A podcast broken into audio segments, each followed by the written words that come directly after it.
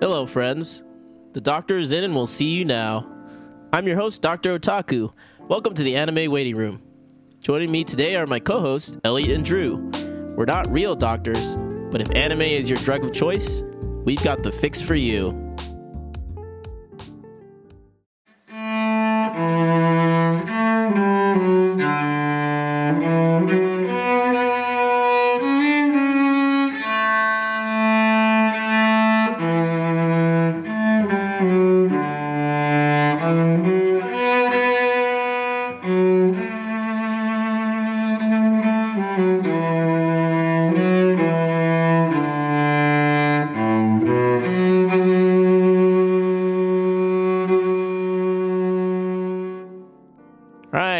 Ev- back, everyone, to the second official episode of the Anime Waiting Room podcast.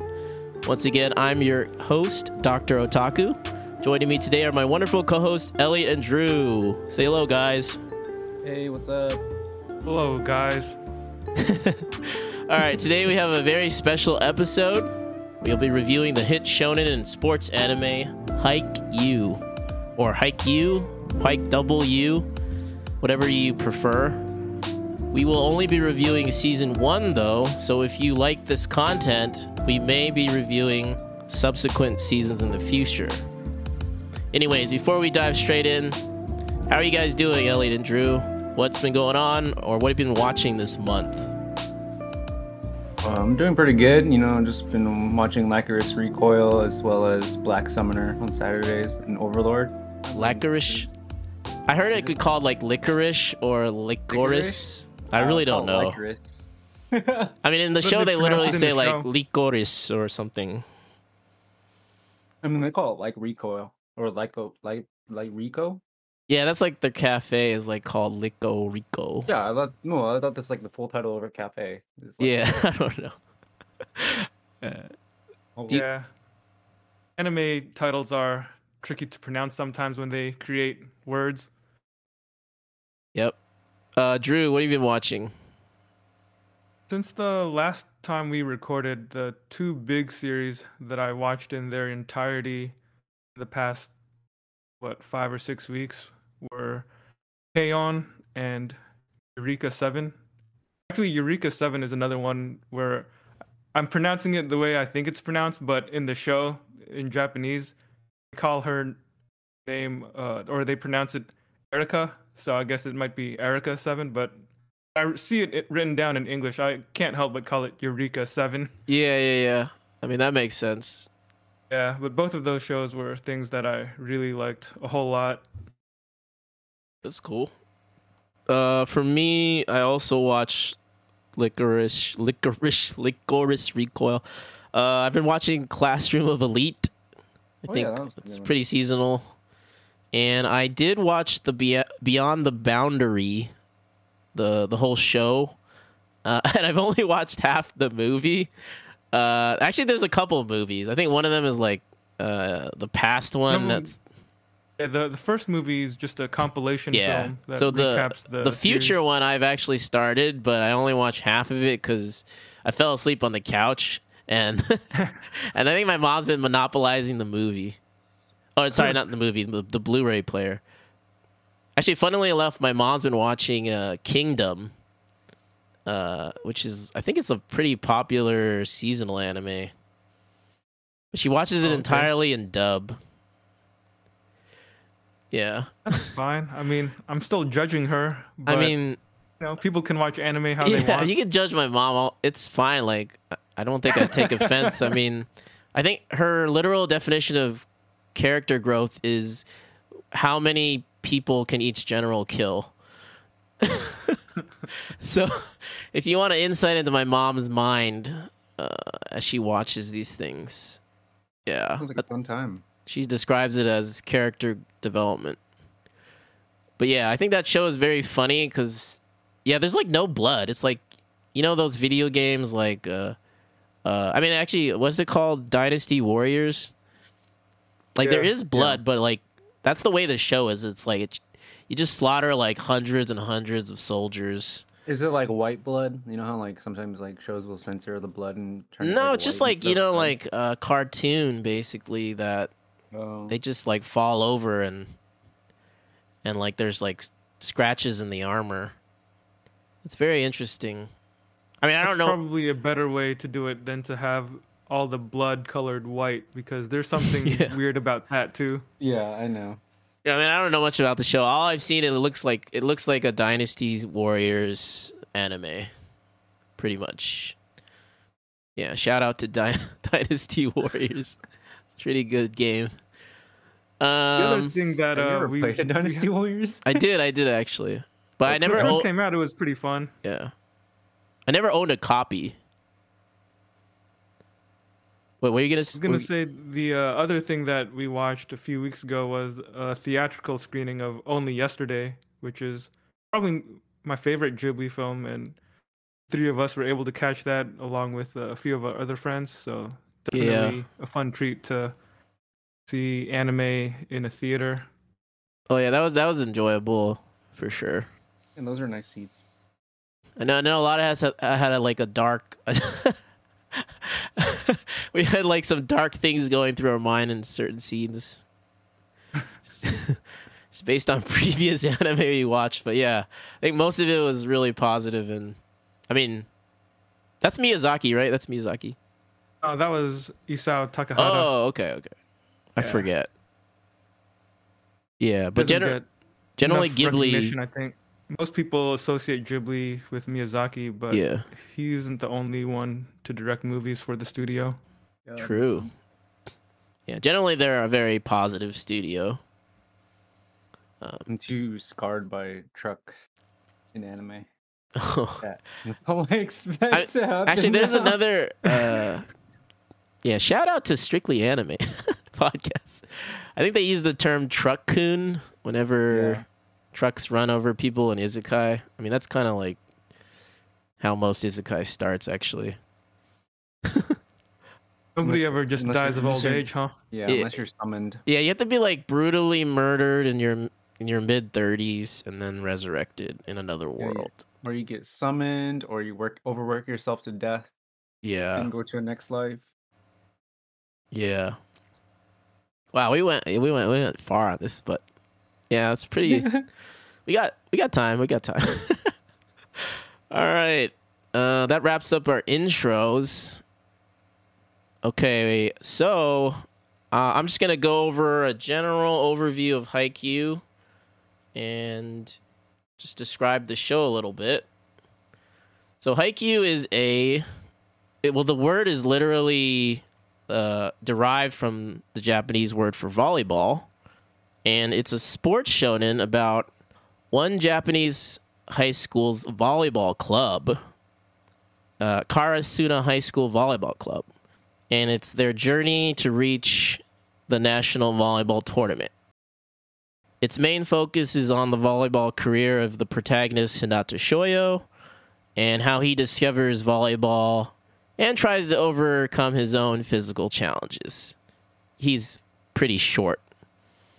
So the show, I think, separates a lot from the typical sports anime, though, because it spends a lot of time broadening its focus. Uh, they show how Karasuno sort of evolves as a team and how the each individual comes together to contribute. And they also spend a lot of time on developing the character development of other teams, like opponents, rivals. We get a lot of that throughout the anime. But for this analysis, we'll only be focusing on season one. Also, for Drew's sake, he's only watched season one. Elliot and I have watched. an anime a lot slower than you guys. Yeah, we've pretty much watched the whole thing, including I think there's like a OVA. Um, I think there's coming out with movies too, but that's in the The, future. the OVAs are just summaries. Yeah, some recaps. Anyways, uh, Drew, why don't you start us off with telling us about the creators and some of the directors of Haikyuu? Sure. Okay. So Haikyuu is based on a manga by Haruichi Furudate. The manga was published in Weekly Shonen Jump from February 2012 to July 2020. So it's about it's 45 volumes. Guess the story is complete unless there's a sequel that I don't know about.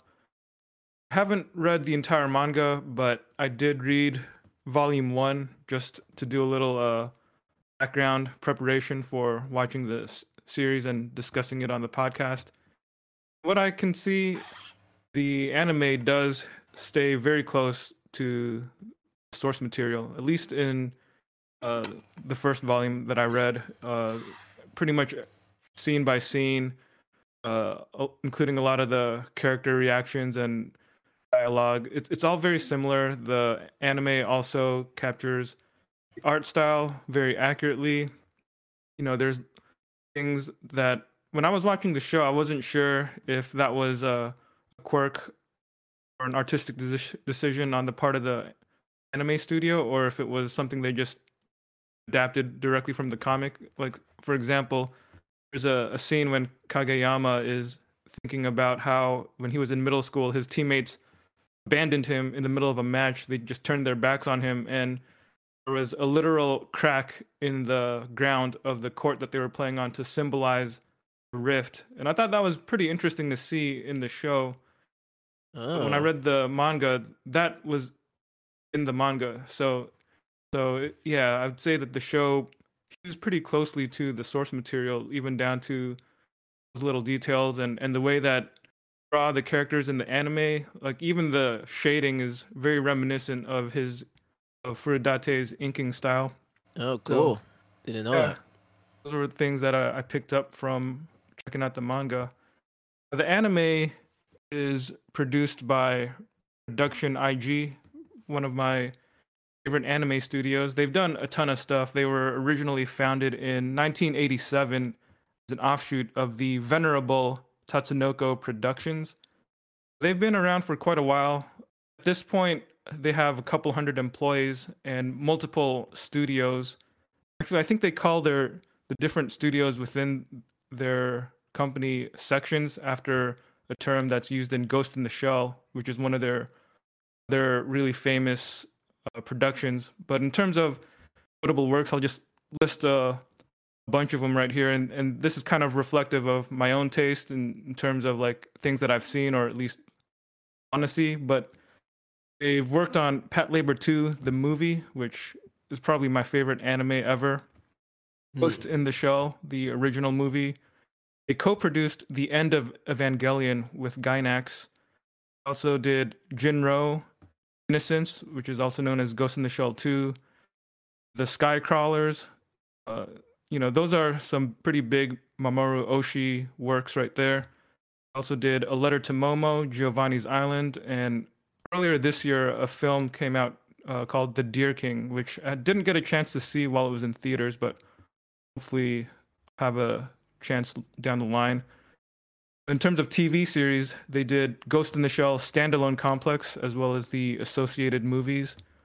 Moribito, Guardian of the Spirit, Eden of the East, Bunny Drop, Psycho-Pass, Gargantia on the Verdurous Planet, Blue Spring Ride. Those are some of the things that uh, jump out to me. Uh, they they've done so many different uh, series over the years. It's hard to I don't know exactly which group within production IG worked on Haikyuu and did other things, but as a overall company, they definitely have a laundry list of classics there, just a murderer's row of things that everybody should watch. Cool. Director of Haikyuu is Susumu Mitsunaka. Somebody I'm not familiar with. I looked up his credits, and even though he's got an extensive list of credits as an animator and did a lot of episode directing on shows that I have heard of, like Bunny Drop. It looks to me that his time as the overall series director for Haikyuu was his first big break because uh, this was 2014 when the anime came out, and he directed at least the first 61 episodes, as well as a couple of the movies. Uh, and then after that, the his other credits are things that I haven't, I'm not too familiar with. Uh, there's something in 2018 called Layton Mystery Detective Agency, Cat's Mystery Solving Files. I have no idea what that is. Yeah, I've never seen it either.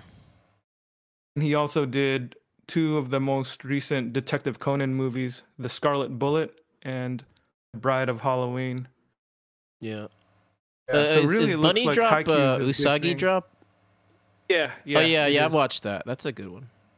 Yeah, he did a couple episodes of that one. He wasn't the series director. Oh, I see. Yeah. But the writer of the of anime Haikyuu is Taku Kishimoto. He's the head scriptwriter uh, and series composition. So some of his other works as head writer include the aforementioned Usagi Drop or Bunny Drop, Silver Spoon, Erased, Hanebado, which is another sports anime about badminton, the 2019 reboot of Fruits Basket. Also wrote Don't Toy With Me, Miss Nagatoro, Ranking of Kings, Blue Lock, and that movie, The Deer King. So those are some of the things that he's written. You guys familiar with any of the other series he worked on? Uh, Well, I'm familiar with Fruits Basket and Ranking of Kings because those are really good shows. yeah, I Hmm. watched Ranking of Kings. It's a great show. But I haven't heard of any of the other ones. Uh, I did Mhm. watch Erased. That was really good. And I even watched the Erased live action. so I enjoyed both of those. Live action anime. yeah. Uh, I think Blue Here- Lock. here's a question. Huh? Oh, go ahead. Go ahead. I think Blue Lock is one I was looking at. It was interesting. Uh, Is I, that, is that one about soccer, or is that? Am I thinking of something different? uh, I'm gonna just gonna look it up. I'm pretty sure that was the anime that. Oh, it is about soccer. Okay, I was thinking about something else. Yeah, I was thinking about another one. It was maybe it was called like Gen Lock. I don't know, but oh, okay. yes, this is not. I have not heard of Blue Lock actually. Based on the things that he's written that you guys have seen, I'm wondering if there are any common themes or ideas that are present in his other works that you noticed in Haikyuu as well. Hmm. Let me think about that. Can't say that I I sense a common theme because like the only ones I know are Fruits Basket and Ranking of Kings, and Ranking of Kings is similar to Haikyuu where it's about becoming the strongest and being like some like someone underestimating the protagonist and taking them lightly and then them proving everybody wrong. But Fruits Basket is like a completely different story and it's more like psychological, I think, because Mm. you're dealing with the zodiac, the I think it's the the Chinese zodiac, and then how like basically being part of like being held hostage in this family has made them crazy. See, I see. Yeah, Erased is definitely not similar to Haikyuu. Yeah, I'll Yeah. just leave it at that. It's I've, definitely I've read that, that manga and watched the anime. It's it's a thriller. it's a thriller for sure. Uh, I mean, you could talk about like slice of life elements, maybe. uh, Yeah. I mean, if, like uh, I guess a common theme could be a- obsession to a degree, like because in Haikyuu they're obsessed with becoming better, stronger. In Fruits Basket, they're obsessed with like being free, and then in Ranking of Kings, he's not really obsessed with anything. He just wants to be the best. Oh, okay. That's a good point because I I think in Erased I would say the protagonist is obsessed with solving a series of murders that took Mm. place in the past, and I could even say that in Bunny Drop, the protagonist is obsessed with becoming a better father. it's a good point. I didn't think about it like that Yeah. for sure. In terms of some of the other creatives involved in the show, the music was composed by Yuki Hayashi and Asami Tachibana.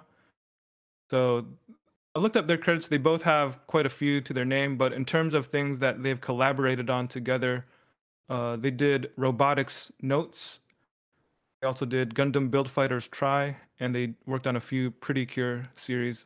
Um, I haven't watched any of those, so I, I don't really know what the sound of their music in those shows sounds Yeah. like compared to Haikyuu. But I, I did like their music in Haikyuu. I think that added a pretty big element of excitement during the dramatic moments, as well as some pretty nice, peaceful melodies during the quiet, you know, daily life sort of scenes.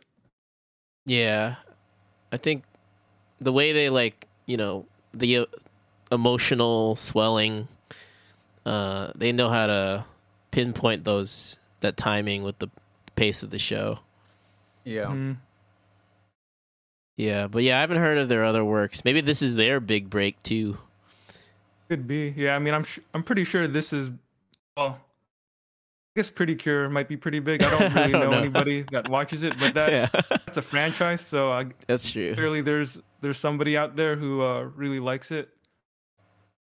Yeah, Haikyuu is if Haikyuu feels like probably their biggest thing together. Yeah, Would guess.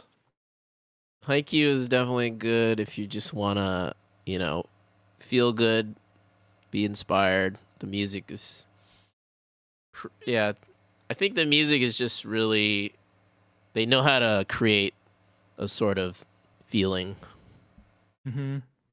The main character designer on Haikyuu is Takahiro Kishida, and some of his other credits as a character designer are Earth Maiden Arjuna, Across Zero, Puella Magi, Madoka Magica, and Serial Experiments Lain. The thing that stands out to me is how different all of those are. Like, Yeah, I would have never guessed that the guy who did the character designs for Serial Experiments Lain was the same person who did Madoka Magica or Haikyuu. Like, there's nothing in those that screams this is a singular style. yeah, So to me, it feels like he's really good at adapting other people's styles, especially the stuff that's based on uh, manga or their work, um, pre-existing work. And he's just able to like capture them, capture the inherent qualities that already exist, so that the animators can have an easier time to uh, draw them out and you know simplify them and whatnot. yeah. I mean, they're all even the eyes. They're all dra- drawn differently. The Mhm. hair, but that's cool. It's cool he did all those. Yeah. Those are the main creative people that uh, stood out to me. Uh, obviously, anime requires a massive team effort, so not to diminish anybody else's contributions, especially the animation directors and and the animators and the episode directors and whatnot. But uh, yeah, those are people that uh, I just mentioned are the individuals that jumped out to me and whose work that uh felt like we had a couple things to say at least. Nice. Thank you, Drew. That was very thorough. Very good overview of the creative directors of Haikyuu. So we'll just talk a little bit about uh, what what is our general overview uh, or impression, I should say. Because Drew, you watched it for the first time, season one. Elliot Mhm. and I have watched it multiple times. Um, so yeah, who wants to sort of start us off? I have a question for you guys before we get too deep into that, but did you guys watch season 1 when it first came out? I was trying to think about that, and I was like, I don't remember if I did. I might have started Haikyuu when it was on season two of airing, because I remember having to wait for like season three and four to air. 'cause I was watching it as it aired, like simulcasted. Hmm. So I don't remember if I watched season one of Haikyuu, but I probably like saw a clip of season two, and I was like, oh, that looks interesting. So I watched season one or like binged it. Hmm, yeah. I definitely was late to the bus because basically Elliot and an- another friend, Calvin, told me about the show. I was skeptical about it, like most people are skeptical about sports anime. It's like, I don't know anything about volleyball, but they said, you know, it's not about volley. I mean, it's about volleyball, but it's like you don't have to like, you don't have to like volleyball to love it. So, you know, I started around, I think it was like 2019, 2020 whenever the before pandemic hit i think i started watching it and then i just yeah i got addicted and i watched all the seasons like binged it over a couple weeks um so yeah I was, I was a little bit late to the train definitely didn't watch the first few seasons like I don't think I I think season one and two I did not watch it seasonally. Maybe the latest season I watched it as it came out for sure. Mm-hmm. But yeah, I think I was definitely later to the show, so I went in without having any like expectations. So that was nice. Yeah. Elliot, Haikyuu is one of your all-time favorites, right? Yes, I love this show. I even named my dog after it. So if I get another, if I get another dog, it'll probably be another character from this show. Kageyama. yeah, I mean if It it's a would- black Shiba, probably. yeah, it'd be either Kageyama or uh, one of the twins, one of the Miya twins from season four. Yeah. Let me ask you this, Elliot. Did Haikyuu become your favorite as soon as you watched season one, or did you have to watch a few seasons before it grabbed your heart like that? I think it was after a few seasons that it grabbed my heart. Uh, I was I, will say that I was hooked on it. Like you know how like there are some shows you're like hooked on and you want to watch. hmm Uh, I think it was like that first season one, so that's why I kept watching. And then seasons season two really like got to me where I was like, oh, this is so cool. It's like it's not just one team; it's all these teams, and everyone, everyone that I see online has favorite characters, and it's never the, like this. Like, sure, you can have people that have the same favorite character, but it's like you might people that say they like Haikyuu might have a different favorite character than you, which is like interesting, right? Because like hmm in other shonens, you like you're like given three characters that inter- that actually you deep dive into, whereas like Haikyuu, it feels like you're introduced to all these characters and you kind of get to know them all, and they're a part of like they're all part of the same game, part of the same board, and like you're kind of rooting for the same those guys as well. So it's kind of crazy. Yeah. Cast of characters. Yeah. Yeah. All right. Oh, Drew, for your you're the first timer. What did you think of the show, season one at least? Yeah, I definitely enjoyed it quite a bit. I think it's a show that I w- did want to watch because I have heard good things about it, and just from uh, seeing some videos online uh, that did spoiler-free uh, discussions or introductions to the show, it made it sound like something that would entertain me. Here's the thing with with me, like I typically don't really gravitate towards shonen. In fact, uh, traditional shonen stuff, like I tend to stay away from it just because it, it doesn't really interest me, generally speaking. But Mm. I think with Haikyuu, with the sports anime, it's a little different because I don't know what it is. There's just something about it where I can. I'm more interested in watching the traditional shonen uh, story arc play out if we're talking about sports rather than somebody trying to become the best fighter or the best demon slayer or whatever.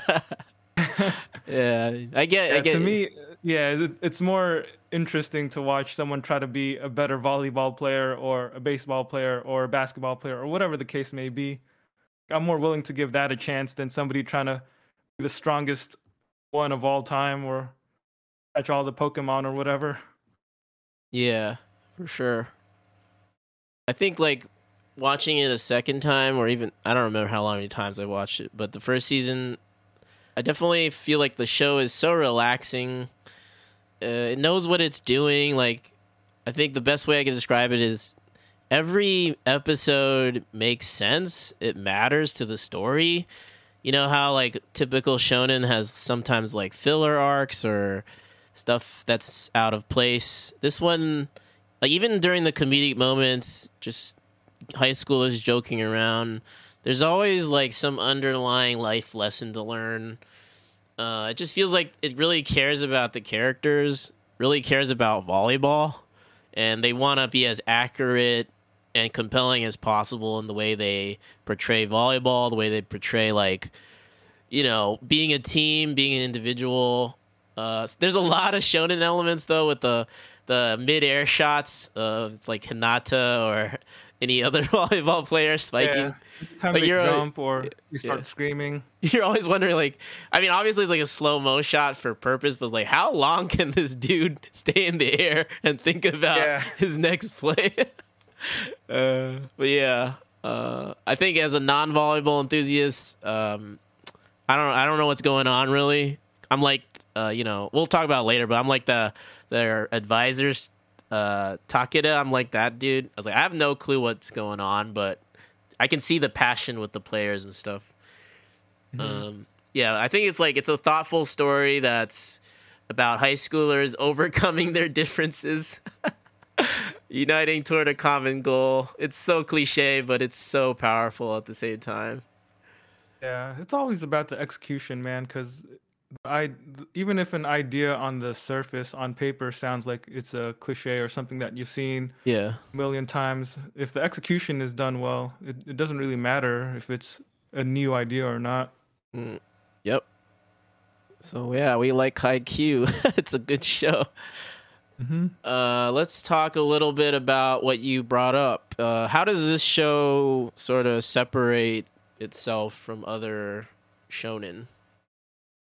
I think one of the big elements is that it's far more grounded, uh, not only because of the realistic setting, but because the goal of not only the main character, but the other characters as well as teammates. I think it helps that you're doing something that doesn't seem completely ridiculous at least to me. I mean, no no disrespect to people who love ninjas and demon hunters and whatnot, but Yeah. but I, I think I think that's an element that tends to disassociate me from those kind of stories. Whereas going into high school and uh, trying to get better at a sport and have better uh, interactions with teammates, like that's the kind of thing that uh, I can latch onto pretty quickly, especially when it's done well. Uh, As far as any other shonen elements, there there are things that I think Haikyuu does that we see in a lot of other shonens. Like there's a lot of melodramatic moments, especially uh, things. I'm thinking about something in, in the first episode because at the end of that first episode, Oh after yeah. after Shoyo loses the match to Kageyama's team, when they're leaving the arena, he sees they see each other while they're walking home or walk exiting the place, and Shoyo exchanges some words with him, you know, and he basically says, "I'm coming after you. I'm gonna get better and defeat you." Like that to me feels like a super cartoon sort of thing to do, a very shonen kind of thing to do oh yeah. It's like challenging and calling out Mm. your rival. Uh, I guess I'm just able to overlook those elements because the other stuff in Haikyuu is well done to the point where I can I can forgive the things that I don't necessarily uh, feel too enthusiastic about.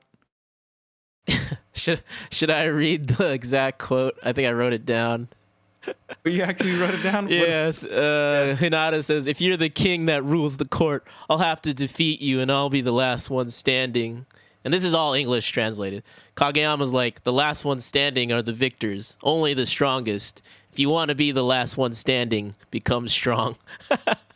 so yeah, I definitely wrote that down because that was like, yeah, that was like the cheesiest moment of the whole show. Yeah, yeah, and and Hinata's got his he's he's crying and or like Yeah. he's so mad that his tears are coming out. You know. Yeah, Yeah. yeah.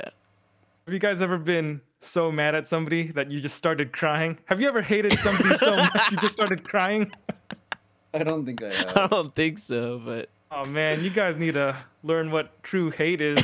true hatred. uh, I think true hatred is me watching Grimgar. Ashes. Anyways, we'll get into that's a tangent. Uh, yeah, I think like the whole that whole scene like setting the tone of their relationship, their volleyball career. Oh yeah, by the way, listeners, we're gonna be diving deep into spoilers now. We've kind of passed the point of no return. Just a fair warning to anyone who hasn't watched Haikyuu, go watch Haikyuu, especially season one. All right. Yeah, Elliot, what do you think about? Uh, do you think anything about like what it separates itself from other shonen you watch, especially like the battle ones that were popular? I think the most obvious thing is that it is realistic. It's there's like no superpowers, no special abilities. Yeah. Besides a kid that's like really short that can jump really high. But I mean, that that could happen in real life if like that Mhm. kid practiced, which I think Shoyo did practice jumping. Yeah. That's why he jumps so high, but he's also just speedy. And then I think it separates itself because the battles aren't really battles; they're the matches. And then like Yeah. you're you're so Mm. excited to see the battles and the drawn out like rallies that they have versus like oh it's like I'm better because I trained my swordsmanship or something. It's like oh well you're you're all playing the same game and you're all keeping the ball in the air. That's the whole thing. Yeah. Hmm. I will I say I have I have watched a uh a sports anime that has superpowers called Kuroko's Basketball. Yeah. I'm not plugging Superpowers? it. It's it's yeah, so basically every person on the basketball team has like some quirk or ability. They're like literally called like a certain like geniuses with like special talents. Uh, but yeah, that one is more like they're li- they're not like you know super human, but they like their abilities are like ridiculous. Like one guy can consistently shoot half court shots. Uh, another dude can literally copy any like play that you make just by looking at you once. So yeah. So are these actual powers, or is it just one of those things where we treat them as exceptionally gifted or talented? Yeah, that the latter. Exceptionally gifted, talented. They have like special Oh, okay. names for each other. Uh it's like so ridiculous where the geniuses were on one team before and they they they always score like 100 to 20 or something. Uh, yeah. so I think uh, yeah, Haikyuu my point is is a lot more grounded in reality. And they struggle, man. We'll we'll talk about that later. The Karasuno High School struggles a lot. I think the grounded aspect of Haikyuu isn't limited to merely the volleyball aspect, but I even think that the character relationships feel more believable hmm and I, I think it's because the dynamic between teammates where you have a team of teenagers and not everybody necessarily likes each other. They're not all friends they're just teammates. And seeing that play out it feels realistic you know because uh, anybody who's been in any kind of group setting whether it's a sports team or any other kind of team in high school not everybody's gonna like each other. Everybody's got some kind of issue or ego or whatever. Some people are just jerks, but you still somehow find a way to at least cooperate when you need to. I think that's a pretty interesting element of Haikyuu. Yep. All right. That's a that's a good like breakdown of Haikyuu and what are the the real strengths of it versus other shonen. Uh, we'll just get to the nitty gritty. You know, we won't. There's too many episodes. There's 25 episodes. We won't talk about each one specifically, but we'll just talk about sort of some of the themes and sort of some of the journeys that these characters go on and what's introduced. Uh, so yeah, starting off with Hinata, that's our main protagonist. I mean, he is the show's focus, at least his his life, his journey, his career. Uh, so he uh, he starts off as this like scrawny little short kid. I think they tell they, I, I don't know I don't know metric system. It's like I think he's like 160 centimeters or something. Really short for a dude. Uh, he he sees this like uh this TV commercial or something, or it's it's not commercial. It's like a a, a match. Match. Yeah. Yep. Uh, one of the one of the uh, his heroes is from Karasuno. That's why he wants to go to the high school. His name is the Little Giant. This is like, and then they're in the present. This is like five or six years ago or something, when he's in junior high, and like he's like, oh yeah, I want to be just like that guy, because that guy is really, he, you know, essentially short, but he's able to like be a spiker to hit the ball over the net past blockers that are like much taller than him. So that kind of like inspires his like journey. Um, and so then we get like the first episode is essentially Hinata is begging his classmates in junior high to to help go to a match with him because he doesn't have an official team because they don't have enough members to, to actually make a volleyball club. So they go and then they you know, long story short, they lose terribly. Uh, and then Kageyama's on the opposite team. This is Kageyama in junior high. And there's like a few moments where Hinata like shows his like raw skill, raw talent and ability, but he's just not he doesn't have any experience in an actual match. He doesn't even have teammates that know how to play volleyball. I think he yeah. like recruited like people from the basketball team or just people like he knows. He has to play like with the girls team all the time. Uh, but yeah, basically this is the launch of of Hinata's journey. Do you guys have anything to add about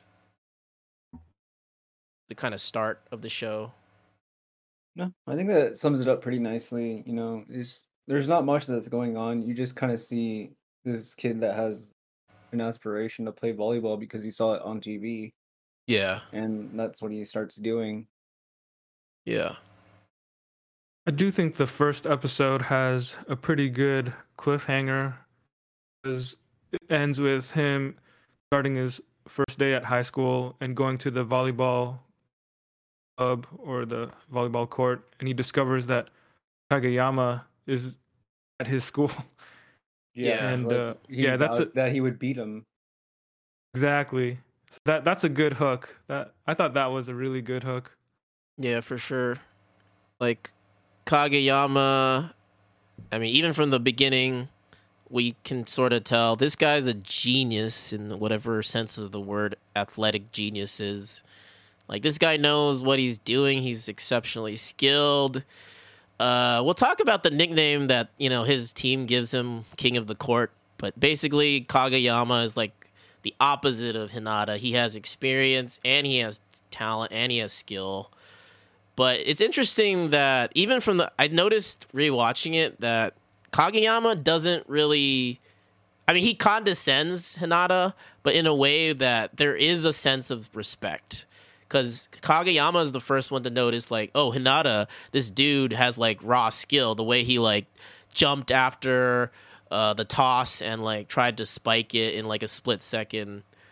Uh, so Hinata has probably never met anyone who's like matched, or Kageyama maybe has never met anyone who's matched the passion that he's had for the sport. Because like I think mm-hmm. a big thing for Kageyama in the beginning is like, oh, my teammates don't they don't cover their weaknesses. They don't they don't try to ascend to my tosses. Of course, like, you know, he has to learn like as a setter, the person who makes the plays, he has to kind of cater to his teammates as well. But it's like I think Hinata is like the first person who like challenges Kageyama and makes him like rise to the level that he wants to be at. Mm-hmm. Mm-hmm. Yeah. I wrote a lot more, but I think like just basically they're they're good rivals as well as I eventually yeah the irony is they have to become teammates. Yep. They help each other. They're gonna help each other grow. Yeah, I mean that's kind of uh, it's it's it is typical of shonen though. I can name Black Clover, My Hero Academia, Fire Force. A lot of these shows, they just kind of use that as a device. Yeah, uh, Naruto. Yeah, Naruto. But yeah, I mean, it works. It works. Goku and Vegeta. yeah. yeah. I mean, like you said, Drew, execution is what matters, and I think they do mm-hmm. it in a way where I'm actually never annoyed by Kageyama because I feel like inside, from what he says and how he acts, at least in high school, I think his junior high self is like separate. But like at least in high school, I think it seems like he realizes like his mistakes and he's like trying to work on it. He respects his seniors. Yeah. Hmm. Uh, yeah. So yeah, they basically have a tryout, and we'll talk about the tryout. So, essentially, in the beginning, you know, like good rivals, they don't get along. Kageyama and Hinata are like polar opposites. Kageyama wants to get into the volleyball team and basically he i think he says like i, I could just do the i could be the setter the spiker the receiver all at the same time And then Hinata's like, "No, I want to play."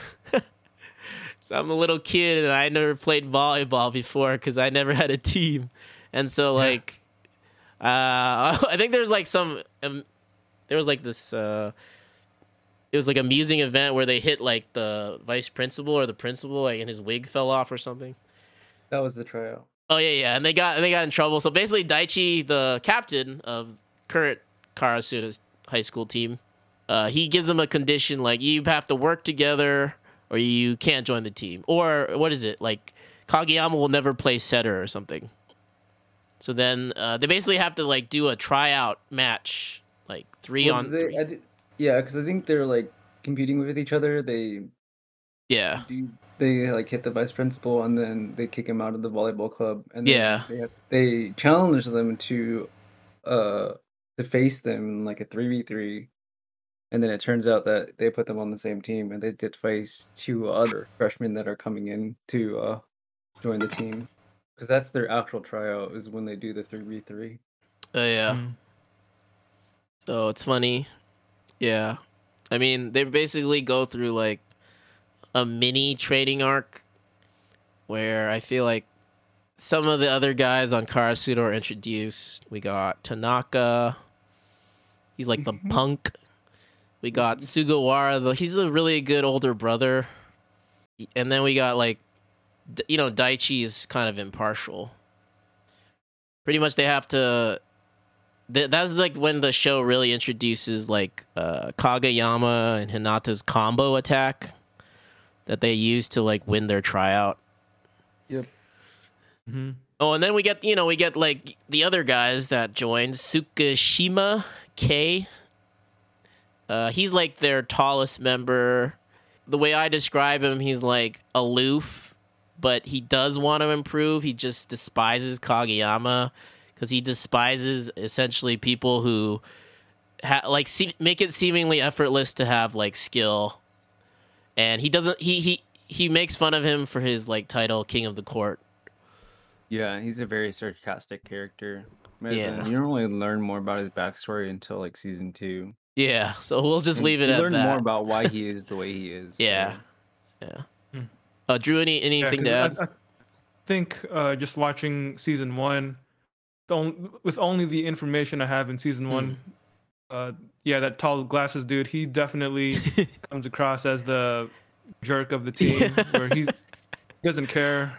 It seems like he doesn't care about the game, and he doesn't like it when other people care more than him. you know? yeah. and and that's what that's why everybody around him just gets on his nerves and he's making all these sarcastic comments to people and uh you know just looking down or thumbing his nose down on other Yeah. people Hmm. And then there's Yamaguchi. oh yeah, Yamaguchi will come and play later seasons, but he's kind of like you know he's He's, he's the more useless. first he's year. he's, he's he's Tsukishima's buddy. You know he's he's like his Yeah, echoing chamber, his echo chamber. Yeah. yeah echo chamber sidekick the kind of guy that's yeah he's he's like the Flava Flav to Chuck D you know I'd say he's useless, but he's not useless later. But on, yeah, so actually, this season, so that's not a spoiler for next season. But like this season, he does he makes the effort of going out of his way to learn how to be a uh, what's it called, jump floater, learn that special server. serve, pinch server. Yeah, so he, he's trying. He, I think he sees like his, you know, Hinata, Kageyama, Tsukishima. Essentially, they're starters now. Uh, in the team, so he wants to be able to play too. He wants to be useful. yeah, but yeah, yeah. You learn, you see all these characters at the tryouts. You're gonna learn more about them as the series progresses. yeah, for sure. This series is like a slow onion unraveling its layers. yeah. 'cause Yeah, it's that was one it's of the things- world building. yeah Sorry, yeah, I was I was gonna say one of the things that I noticed about the series is that it it really does take its time in Mm. introducing everybody and setting up the stakes and the context of everything because you watch so many you, like you could get to like episode 8 and it feels like only a few weeks have passed you know like you watched this entire first season, and pretty sure only a couple months have passed in the story. Whereas I've seen other anime that take place in high school settings, and sometimes those shows will go through like eight episodes and they'll complete an entire school year, and then they start their second school year in episode nine or something. So to see that this show takes uh takes its time to just luxuriate in a slow pace and uh, you know decompressing events. It's it's interesting man to see them do full episodes like multiple episodes spent on a single match. That's i think there's a part of me that didn't necessarily feel too excited by that but i think after watching the first season i was i was pretty okay with it overall. Like looking back um it didn't really feel like episode long action scenes or volleyball matches it didn't feel like those were a waste of time or anything like there was still value to be gained from making them as long as they did Mm-hmm. Mm, yeah. Let's talk a little bit about like where is Karasuno right now as a volleyball team? So the show kind of spends a little bit of time talking about Daichi mentions it. He, he's the captain. He's been there a while. He's a third year. He says, you know, Karasuno used to be really strong. We used to be one of the top teams that went to nationals, but now it, I think the show even described like fallen crows. Now we can talk about crow. Yeah, like like crow. flightless birds. Yeah. yeah, flightless birds. So there's like the stigma, like, oh yeah, Karasuno used to be great, but now it's like kind of mid. Yeah, yeah. I think I think they're not even mid to most people because Uh, like they're yeah. I think they're washed. Like that's Yeah. how most people would consider them. That's how they look at them until they start showing up to these matches and showing like making people eat their words and be like, oh, it's Karasuno, and then I think right now in this journey, like it's like the only really the three people that were there when Karasuno was better was when uh are like the three seniors because that's they were experiencing the end of the that last era of when the little giant was in that powerhouse team and now they're not good anymore so people don't acknowledge them because Mm. they can't even win matches So, did the three current seniors on the team were they first years when the little giant was a senior? i don't remember Yeah, Uh, they might have been, um, because it's kind of hard to tell with the timeline to see if like they they either joined after the little giant left or when he was still there. Because like for a while after I think the little giant was there, there was still a time where they were still a good powerhouse school or considered one. But then after the coach re- retired, I think that's when they like kind of fell from Oh being in the yeah. spotlight Mm. Because the coach for the volleyball team now is the grandson of the coach that brought the team to nationals with the little giant. Mhm. Oh yeah. right. And then uh, we had the, we had to get the there's like a new advisor, Takeda, who I relate to. He's like this clueless teacher dude who doesn't know anything about volleyball. He can't be a real coach, but he like begs uh, the grandson to come back. So that was a fun scene too. But yeah, basically, I think for like the past like year or two, I don't even think they even had a coach. So like that's kind of the state they're in. Hmm. Uh, I think Daichi at one point had to step in. I that might be a you know there might be some stuff later in the seasons, but yeah, I think the essentially they're in, they're not in a good place. So like they have to like piece together their new team of Karasuno and reform reclaim the former glory that they had and create a new identity. Uh, Yeah. I think like uh, there's like this idea of like uh, you know the fallen crow, flightless crow needs to learn to fly again, and that that imagery is throughout the first season for sure. Yeah. Makes sense. It's their mascot. Yeah. Um, so yeah, I mean, we see that Hinata and Kageyama are over able to overcome their differences and win their match, and they finally get admitted to the high school volleyball club. Uh, so their first big hurdle is their practice match against Aoba Johsai. So let's talk about that. Like, what did you guys think about their like first practice match? Go ahead, Elliot. I think it helped gauge them where they were, like in terms of like skill and like coordination as a team. And it surprised Aoba Johsai because they weren't expecting like the team to be any good at all. And but then they also were surprised, I think, to see Kageyama on Karasuno. Because most of Aoba Johsai's team, like the new freshmen on that team, came from the same middle school that he went to. So he recognizes all of them, and even his senior, he knows that his senior is on that opposite team too. It was the senior that he looked up to the entire time. Yep.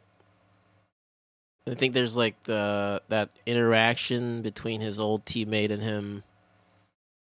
Like, oh, you you know, his old teammate notices, oh, you've changed. You know, you started saying we instead of I. You started like treating your teammates like a team. Any thoughts, Drew? I think one of the, if I remember correctly, the match, one of the match conditions was that the other school wanted Kageyama to be on the court the entire time, which was a kind of a strange decision. But I guess it's because his former teammates from middle school are on that other team. So when they play each other, it's sort of his former middle school teammates' chance to kind of put one over him and, you know, their chance to get revenge on him because it seems they didn't really, you know, they didn't enjoy him as a person or as a teammate. They just want to beat him now. But I think another thing about the these couple of episodes where they have their match, uh, another thing that kind of stands out is the the backstory that we get from Kageyama. Like, there's that one guy on the other team, the turnip head, Oh yeah, who doesn't like him. like They used to be Kindaichi or something. Yeah, I, f- I forget his name, but I think they call him a turnip head or s- Yeah, something like that. Um, yeah, it's, I think it's those details that kind of flesh out the world of Haikyuu and also flesh out the character of Kageyama because you do see the difference between how he was in middle school and how he is just a few weeks or a couple months into high school where now he actually has more trust in his teammates uh, specifically with Hinata being quick enough to catch his serves. So now it's it's like that dynamic we were talking about earlier, where these two rivals have the ability to bring out the best in each other, which we see in, in various other shonens.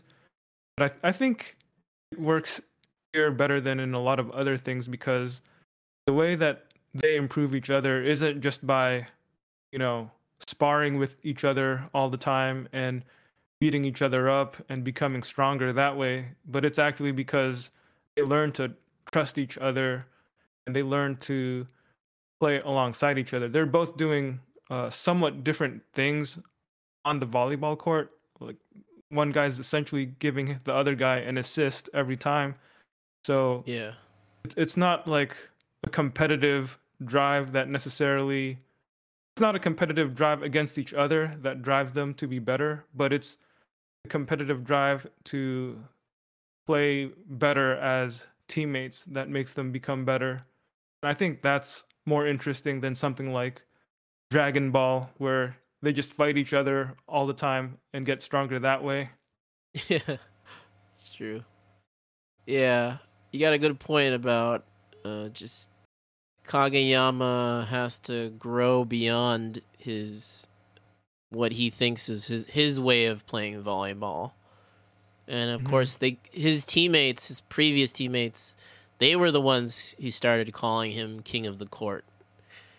so there's this like idea, this stigma that he has to get over of, you know, he's egotistical, dictatorial, uh he, you know, barks commands and now he has to realize like well, essentially in junior high, I think you talked about like that scene where he tossed the ball and then nobody responded. And it's like that that that like silence as the ball hits the ground. It's probably like his breaking point. Um hmm so he's kind of like recovering from the trauma of that that idea that nobody wants to follow him anymore cuz he yeah, in, in a sense he did he did he did not respect his teammates in junior high, but with Karasuno he needs to learn that all his teammates are valuable. Uh, especially Hinata, who he has to he's forming this like I think they call it like a freak quick, like this quick quick attack basically the spike of that's like you can't see it coming. It happens in like a split second. And essentially Kageyama is like he's like tossing the ball so fast to reach like the high point of Hinata that Hinata has to like close his eyes and hit purely out of trust and instinct. So that's that's kind of um, what's happening here too. Is like they're developing this technique, and Kageyama has to change like everything about his own play style to sort of match that. hmm Mhm. But yeah, it's not just yeah, it's not just throwing fireballs and beating up the next bad guy. In a lot of ways, and I couldn't stop thinking this, especially early on in the show. Hinata really reminded me of Goku from Dragon Ball. It's because like they're both kind of these buffoonish, single-minded, earnest protagonists. yeah. Like in a way, Hinata feels like the stereotypical shonen protagonist, where he is kind of a doofus. Like he's not super clever. He just has this single-minded, devoted devotion to do one thing, which in this case is to be a great volleyball player. And yeah, I, I think that probably uh, makes him less interesting as a character for me. Like I don't mind him or anything, but Yeah. uh, I think if I'm thinking about characters that I enjoy in the show, it's it's probably not the main character. Yeah, I would agree with you.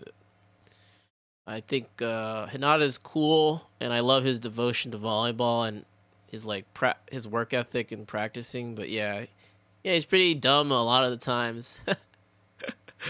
uh, and it's like he has to like develop his skill because he like knows nothing. He pretty much knows nothing about volleyball. Spent most of his middle school playing by himself. So yeah, he definitely lacks experience, unlike Kageyama and the rest of the team. Uh, LA, any any more thoughts to add to this first matchup? Uh, I thought it was like a good one to like get kind of like wet your taste for the series because like like you've been seeing like all these matches that are kind of scuffed, but now you're finally getting to see like a real kind of match. Yeah, Mm-hmm. and I I feel Yeah, that's a good point. they didn't even well they had they they introduced Oikawa who becomes their main nemesis later. Uh, they call him the Great King. I think that's what they Hinata keeps saying. So essentially, he was like the senior when Kageyama was learning volleyball in junior high. He's actually kind of the one that Kageyama learns from. Uh, you'll see it later episodes. He's like twenty something. They like there's like this episode called uh, Toru Oikawa is not a genius or something. They like go they go deeper into that, but basically, Oikawa is like this like self-made, like super studious dude who hones his skills after like countless hours of. He watches like recordings. He practices really hard, but he doesn't consider himself a genius. So he's like kind of like, he kind of he resents Kageyama for having such raw talent, and even wanting to learn from him. So he feels like he's like just he doesn't have that potential as good as him. But I think we only see like he only participates in the third set or like the last part of the match. Yeah, he shows up late. Yeah. So I think like this kind of not only does it set the stage for a rematch, it kind of gives the Karasuno this false sense of security. But I mean, I think it was good for Karasuno to win this practice match because it it helps lift their spirits, gives them optimism. Because Mm-hmm. if they lost, I mean, they'd be like totally destroyed. I mean, like in terms of confidence. but yeah, um, yeah, I think it's a good match for sure. Uh, and then we kind of move on to, uh, well, there's some important players that are still missing from the team at this point. So let's talk about Nishinoya and Asahi. They're kind of like clumped together because they kind of have a conflict that's a big part of that needs to be resolved this season. So yeah, who wants to start us on talking about Nishinoya and Asahi? Nishinoya, he looks like a stereotypical shonen battle character. looks like a guy from Hunter Hunter. oh yeah, spiky hair, yeah, big eyes. yeah. But I mean, despite the way he looks, he's he's probably one of the characters I like the most in the show so far. I enjoy his contributions to story as well as his on-court contributions as a player. Yep, same. I mean, he's got uh well, if uh if listeners don't know, he is the libero, libero, I don't know how to pronounce it, but basically he is a role in volleyball that is solely committed to defense. I think the way they describe it, he can't spike or serve. He can only make defensive plays. He can only receive and keep the ball in the air. And he rotates out whenever they're on offense. So, yeah, Nishinoya is a big part of. Uh, they call him the guardian deity of Karasuno. So he's the second year. He's a big part of what they want. Well, he they want him to be a big part of what's going to make their team strong. Uh, and essentially, they introduce like this conflict between him and Asahi. Asahi is uh formerly oh well, I mean currently they're ace, but basically after a certain match against one of the teams they face, uh the Asahi loses his will to play volleyball and then he like goes on hiatus for like a month or something. So yeah, I think like there's a big conflict there. There's like this idea that I think in a sense like Asahi and Nishinoya, they both feel responsible for that loss. Uh, that specific loss against Date Tech. I think they both feel like the pressure. Elliot, any thoughts on uh, Asahi and Nishinoya? I think Nishinoya is like really rambunctious and really wild, and but then there's also like Asahi's like who's very unsure of himself, but like he is known as the ace of the team. So he's like one of the anchors for the team, and so it's like cool to see them come back. Yeah, I think Nishinoya comes back because he got suspended. yeah. I think it was like he knocked over something, or he knocked into the principal again. Yeah. but yeah, let's take a we can take some time to talk about like I think the big theme in this series of episodes is like how much should you put on your own shoulders, individual versus how much should you rely and trust in your team? Cuz in sports, especially volleyball, there's like there's this idea of both individual skill but also you have to rely on your team. Drew, any thoughts on that? Yeah, I think Asahi's story is probably one of the story arcs that stood out the most to me in this entire season. I like the way that they did this story with the character who essentially was struggling with uh not exactly PTSD, but you know, there's this trauma in his volleyball past that makes him afraid to step back on the court. So taking the time to delve into his psyche and his mentality, watching him get back into form, that's a pretty good story. It I think I just enjoy stories about people who are down and out and are ready to give up, but somehow they get pulled back into it and find that they can still do that thing they used to do. Mm-hmm. Mm, yeah. Basically, Asahi blames himself for that loss against Date Tech. Essentially, his pretty much all his spikes were blocked the whole game, and so he Yep. feels like he let his team down, and they couldn't trust him anymore to be the ace. This idea of like I'm the ace and I need to make all the points and I need to be the one carrying the team. Yeah, so yeah, it's a pretty compelling story, and I think they do it in a really good way. Like they frame it like, oh, Asahi just doesn't like volleyball anymore because of how brutally that match went, and kind of the pressure he put on himself to be that person.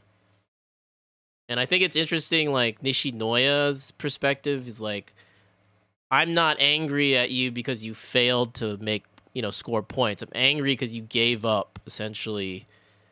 Like I think he says like the last play, he's like, why didn't you call for that toss? Like you were in position to get that toss. And Nishinoya is Mhm. like not blaming Asahi at all. He's just trying to like get better, so he learns how to like follow up after he he receives. So I think there's an interesting like interplay between them where Nishinoya is not trying to make Asahi, you know, the best player on their team, but he's trying to like understand and shoulder that responsibility and pressure and trying to like get Asahi to feel that confidence again. So I think that was really well done. I like that. Yeah, like yeah, their was. bromance, their relationship. hmm Yeah. No, when I first watched the show and watched the opening intro, they would show all the characters, even the ones that hadn't been introduced in the episode yet.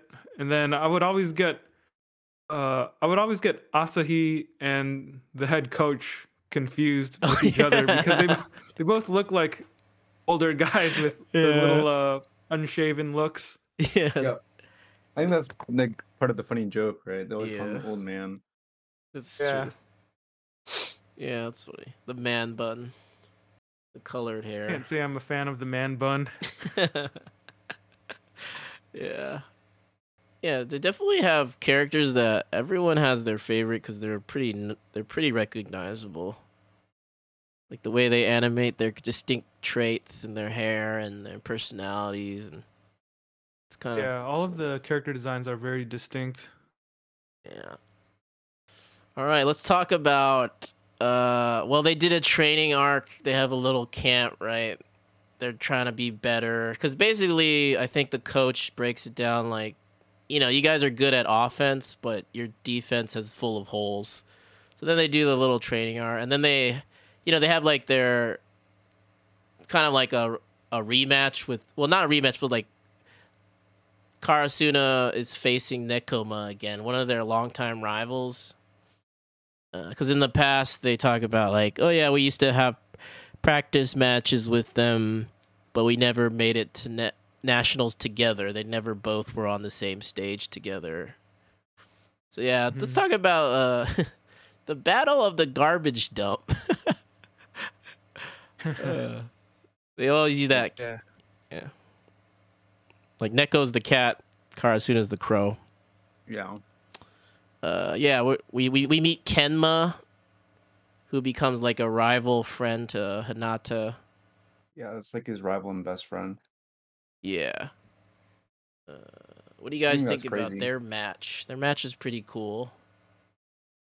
I think it's good because like you see like these new characters who are pushing Karasuno to become a better team overall, and then also like you're giving new favorite people to like also like enjoy as like the series goes on. Especially uh I just think the dynamic that Shoyo has with him. Because like he's just super friendly with Kenma and like you just see their interactions and their friendship. and How Kenma doesn't really seem to want to play volleyball. Yeah. Uh, Kuroo Senpai, he's like one of my top three on in Haikyuu. I like him a lot. I think I just like tall guys throughout the series. It's like these tall dudes who are like cocky and like super crafty. I just like all of the tall guys. yeah. Oh, I mean, I like Nishinoya. He's short, but like the big personality guy. Yeah, Kuroo is like definitely one of the. We see more of him later, but yeah, he's like one of the craftiest. He's got like hidden skill as a blocker. But yeah, Nekoma, I think their style is like defensive, but they also analyze the court. Like they introduce Kenma as like this dude who seemingly doesn't care, but like in his mind, he's always thinking about tactics. Like a chess match, he's always thinking about how to improve his volleyball play to match his team.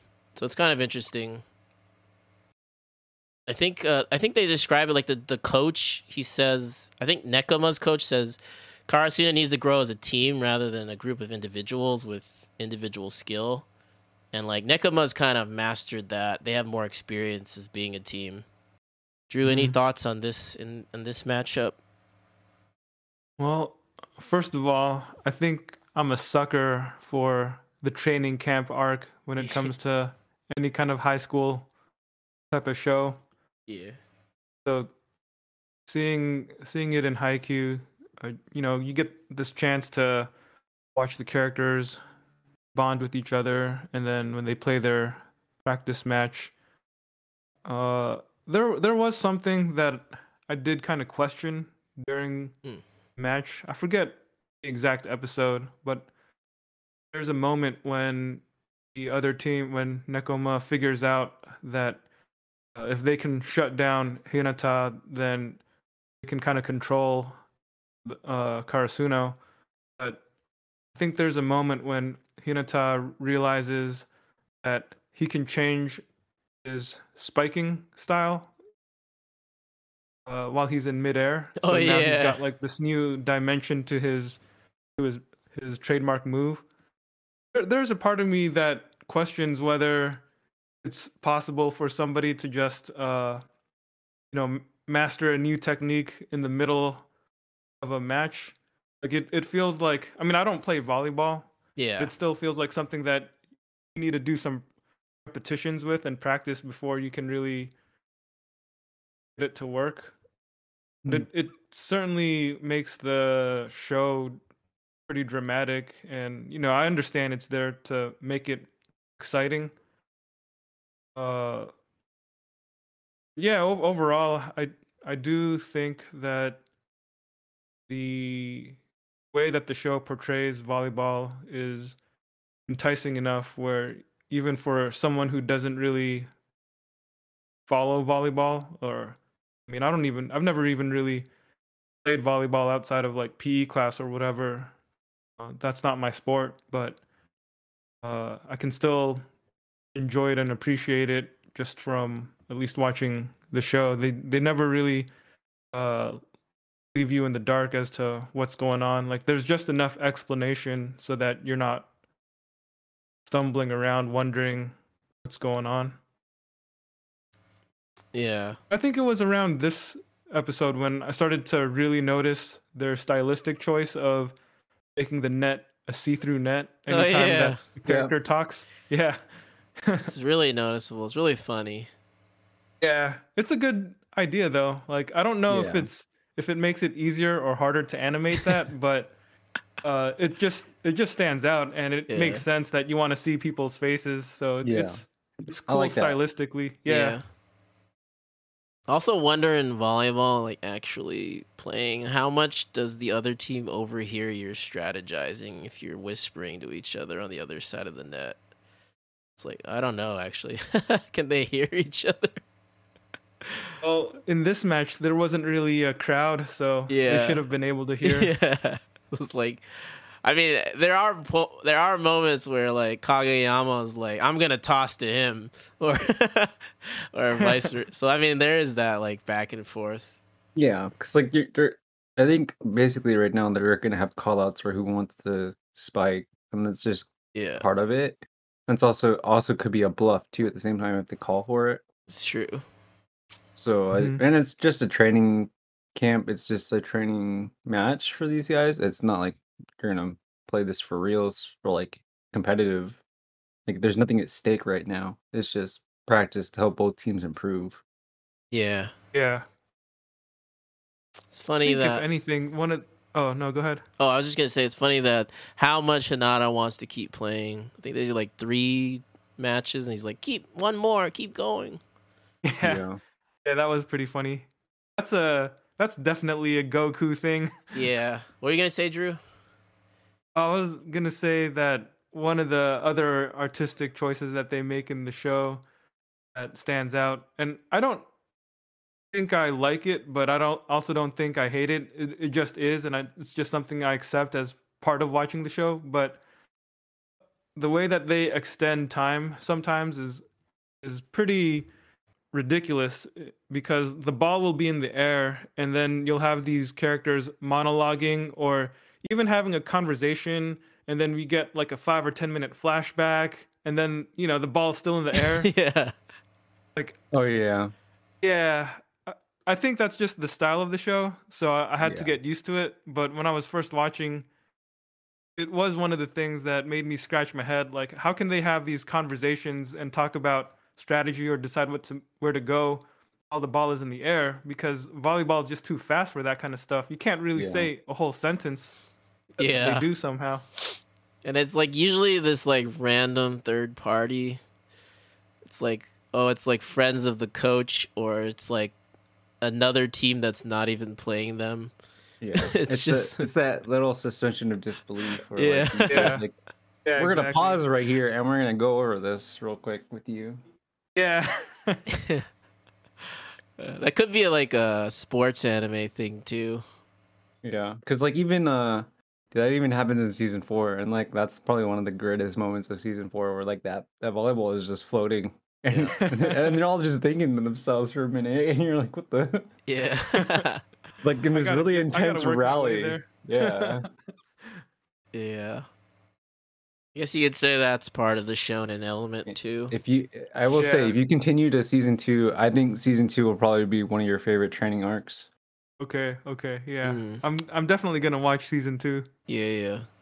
I can vouch. It's it's really good. Because you go to where Nekoma is from, you go to Tokyo. Oh yeah. oh cool Sh- what is it called? Shit, shit, shitty boy. I can't believe I said that. I might have to edit that uh, out. Shitty no boy. leave it in no edits Shitty boy. Leave that in. that joke is so funny. I don't know. I just thought about it. Tanaka saying, "Oh It's because they're all country bumpkins, right? Oh yeah, and They there's look like, there's yeah, this like clone from Nekoma that looks exactly Yeah. like Tanaka. And then all the guys uh, from Karasuno are just basically saying, "Is that Tokyo Tower?" And it's just like a regular radio radio tower. Yeah, it's it's really funny. Yeah, I like Nekoma a lot. Probably my one of my favorite teams they've faced.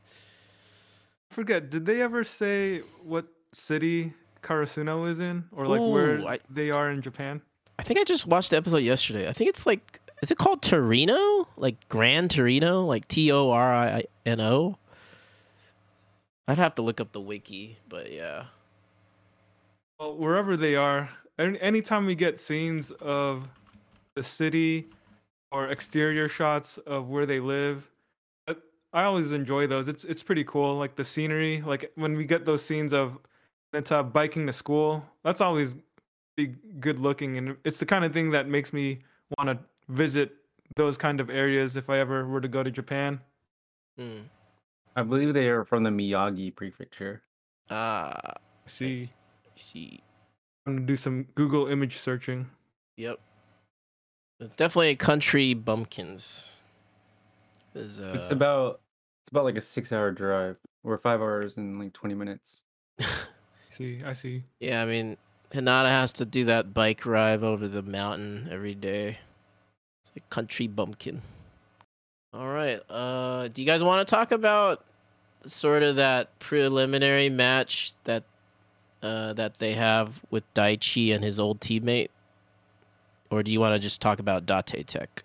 I think about that match with Daichi's former teammate. That was pretty good, just because it gave us a little backstory on Daichi. Yeah, He he is one of the other characters that I kind of latched onto. So Mm, yeah. To uh, get to give him a little love in terms of story focus, I enjoyed that. You you really get to see uh, how committed he is to volleyball and his his uh, efforts that he's always put into the sport, and how that uh, not only the effort but the natural leadership that he exudes, even when he was in middle school. That's something that left an impact on his former teammate. Yep. Uh, I think I wrote down his quote. Well, basically, he says to them, he says it to them in, in middle school, his, his former teammates. He says, We'll never win if we don't believe we can. And he's like the one that's like crying when they lose. He's really the one that I think really, really loves volleyball and doesn't want to give up.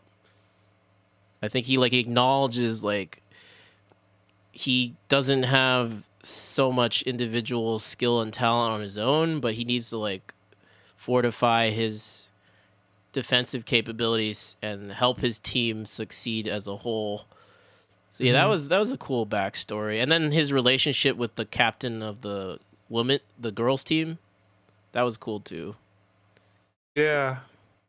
Yeah. It's interesting to see that the show spent a little bit of time with the girls team, the Karasuno girls team, Yeah. but doesn't really do a whole ton with them other than like showing us that they lost the match and uh some of them, you know, they just kind of regret maybe not practicing as much as they could have and uh and then they just kind of get shunted off to the side real quick uh, to watch the boys play. I wonder.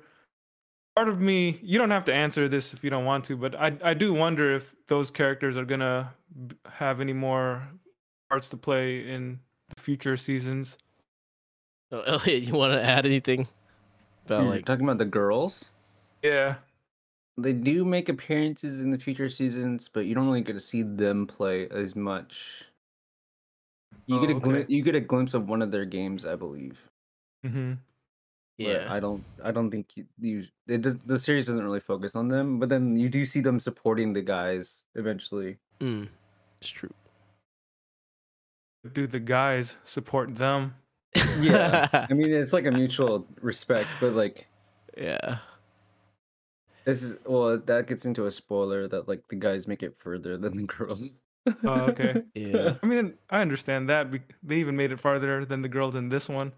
Actually, one of the other things I was wondering about this season is how come, how come uh, this is so early in their season, but they're kind of treating it like all or nothing.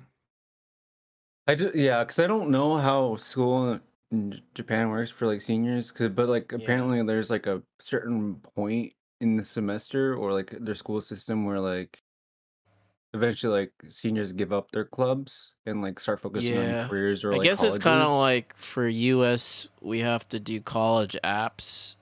They have to do entrance exams for college. Yeah, so I think it's like the it's I believe like the start of the semester, but then like eventually like I think at the end of this is the approach of the winter tournament, I believe. So like and they're exp- they're approaching the spring tournament after the season, but then like most people would expect a third year after the winter season to kind of give up their club and focus on entrance exams for like their future. So they're thinking because like it's just high school, it's just a club. Mhm. So like no one expects them to keep playing through the summer. Hmm. Because it's like, why would a high schooler that's about to graduate continue to play for his club in the summer if they make it to like the nationals? Yeah. But like Yeah. this is so that's why I think they approach it as their last chance. So they keep going, they keep gunning for like being better. When they say in the show when the nationals is? I think it's because I think Isn't there like See- two nationals? I don't know if there's two. What I Oh, know, okay. like it's I know it's after spring tournament, so oh, okay. So this, yeah, I feel like it's definitely in the spring. it's either the spring or like at the start of the summer. Yeah, but right now they're in like that fall period between fall and winter.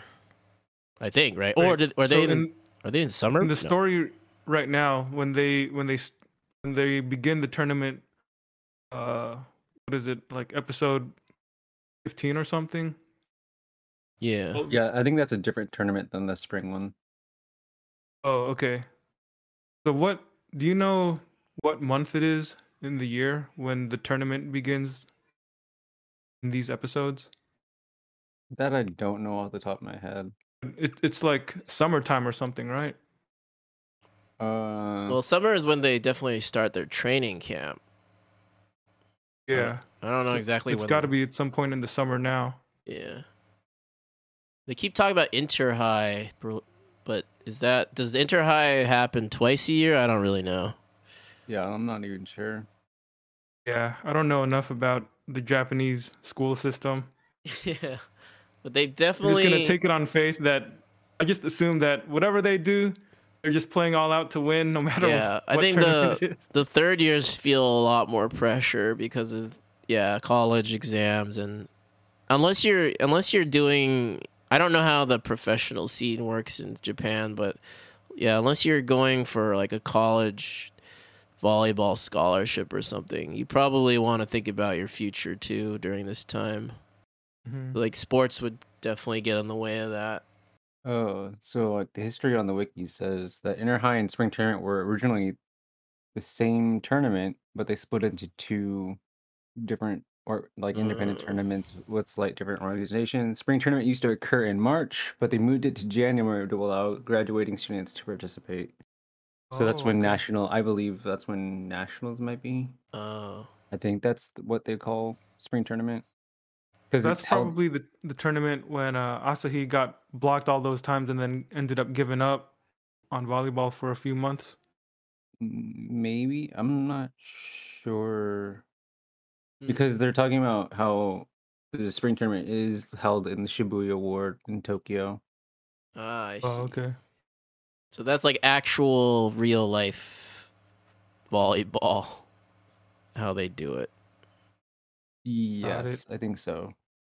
Okay. I think that's how it. They, but I I think the spring tournament is what they refer to as nationals. I see. I see. Interesting. Good to know. Good to know. I forgot what we were talking about. We were just talking about the first match against uh, Daichi's former teammate. Oh, Oh, yeah. Daichi's team, yeah. You guys have anything else to Tateko. say? Okay, I I'll just move I'm, on. I'll be honest. I don't even remember that match. it was a pretty quick match. I think. Yeah. Okay, I'm just gonna segue right now. Mhm. Record this. Okay, let's talk about the Iron Wall of Date. Extre- extremely relevant to Asahi in particular. But yeah, this is their like first team that they have to overcome the defense side of, or yeah, as Karasuno has to work on their offense, they have to overcome the defensive strength of Date. Yeah, I think this is where like Shoyo gets a new rival too. Um, that silent guy on Date Tech, Yeah. where like, like where they Oh, yeah. just like silently acknowledges him, and like they become friends, and Shoyo just like enjoys hanging out with him. Yep. And I think it's cool because like you, this is like kind of like the first hurdle, one of the first hurdles that they kind of encounter as a team, just to face them and get past them, because like the Iron Wall is so hard, like how it's known is just hard to get points on because they're just such a defense good defensive team that they block you and they're so tall. So for Shoyo, it's like a battle of height and battle in the air, and like you just get to see that happen and like experience like what it's like, especially for Asahi, to like overcome that and be like given and like le- thinking about what like Shoyo says, like, oh, I can see over the wall, I can see over the net. We can, and then like he- the like the blessing that Kageyama is to him as a as a brilliant setter, just to be able to help him get some points. I think that was like phenomenal. Hmm. Yeah. Yeah, I think the show does really well when it illustrates metaphorical imagery, like all that stuff with the iron wall that's blocking the way. Like there's there's something I mean, I guess it's straightforward, but it's also just well done, you know? Like it's the kind of thing that has those sort of inspirational qualities that I think most people enjoy when consuming fiction. Just something that shows you that the heroes are facing this obstacle and they're finding a way to overcome it. And the way it's illustrated in the show, you literally see this iron wall or like a, a gate or a door or something and uh, when they finally break through, it's it's that moment of of triumph that you've just been waiting for, that the show has been building up for you. Yeah, it's it's interesting. It's cool how they uh, approach it like differently this time. Like, you know, Asahi's used to like these quick attacks, trying to spike it directly through, but like, I think they even use a different tactic this time. And I like how the show introduces new like volleyball tactics like each match or we start to learn more about the game. But basically like Asahi he's using Hinata as a decoy and then he like attacks from the back. And I think that's like they describe it like that's a move they learned from Nekoma. So it's like building upon their experience. And yeah, there's Mhm. that moment where you know, he's like in the air for like 10 seconds and he's like Asahi's having this like life moment realization. It's like I'm the ace and I'm gonna get through the wall. Yeah, and it like literally shows the volleyball like tearing through that iron wall. So I think that was cool. Yeah. Oh yeah, and oh I did have to mention the foot save.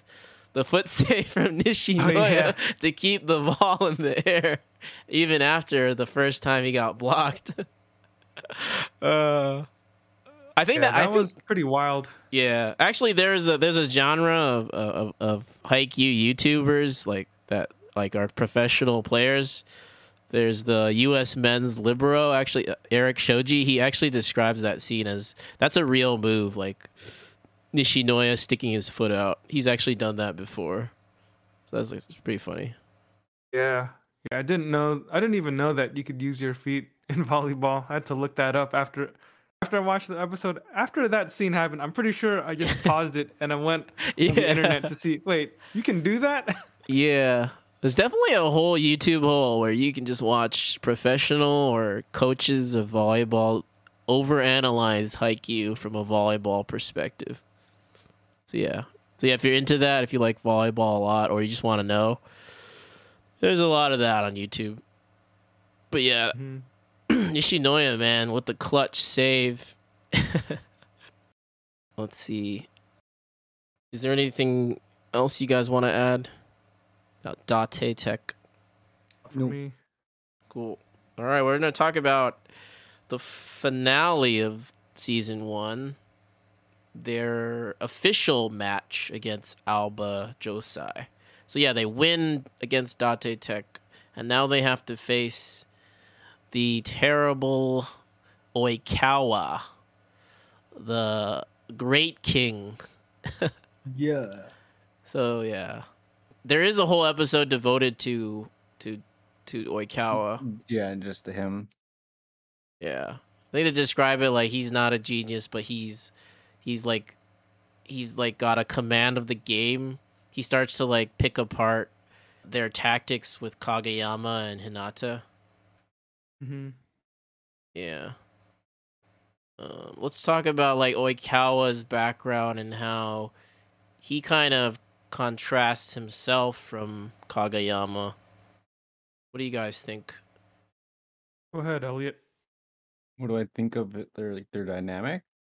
Yeah, or what do you think about Oikawa as a setter versus Kageyama and their different experiences as volleyball players?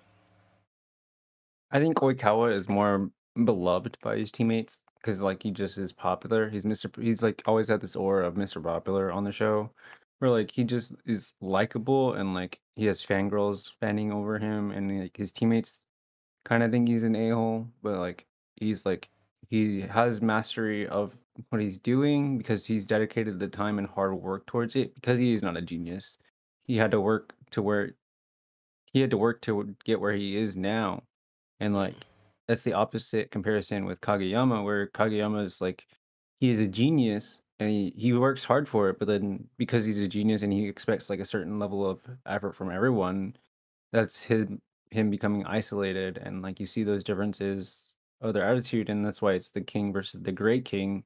Mm. and like you you see a moment where shoyo is like what's wrong with being the king of the court? It's like if he's a king if he's bossy then let him be bossy. It's like i'm gonna do what i want to do anyways.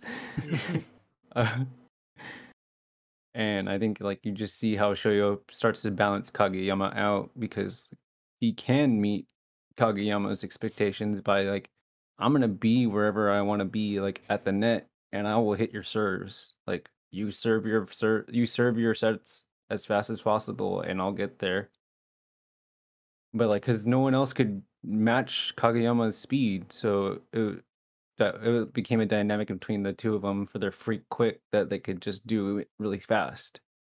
And i think that dynamic of going against oikawa who kageyama looked up to but oikawa kind of like hated him. So like but he didn't really know that. And like you only see that in the backstory of them. You kind of see his snobby attitude towards kageyama as well so i think that's funny. Hmm Drew, anything to add? No, I think Elliot summarized it and explained it very well. Maybe the only thing that I would say, this isn't anything too deep, but the animation that they use for Oikawa whenever he does his serve, Oh yeah. that is pretty impressive animation. I think Oh, they use when that the cut ball in- ripples in the OP too. Yeah, Yeah. yeah. There's just some really good animation in this show. It's that like That jump c- serve is impressive looking. Yep. The close up of the vibrations throughout him and the ball. Yeah. The power. it's Yeah. that slow mo Yeah. It's well done. It's just pretty. Yeah, it's interesting. I guess we kind of touched on it, but like, what? Why do you think uh, Oikawa doesn't like Kageyama? What do you think Uh, is at the core of that? I think that motivation comes from just like him being a genius and him being unaware and like Hmm. like how naive he is because like when someone's younger than you and better at something than you and Yeah. like doesn't try as hard or doesn't seemingly try as hard to do it you kind of get frustrated as their senior because like you're like i have to spend 10 hours doing this and you can do it in like one it's like this frustrates me because like i've dedicated the time i'm the, like the captain of this team and you're better than me because just through sheer talent of your blessing right Yeah. versus and that's why Oikawa kind of hates him and wants him to lose because he wants him to be humbled to a degree that makes him seem more human Mm. than a genius at a setter level.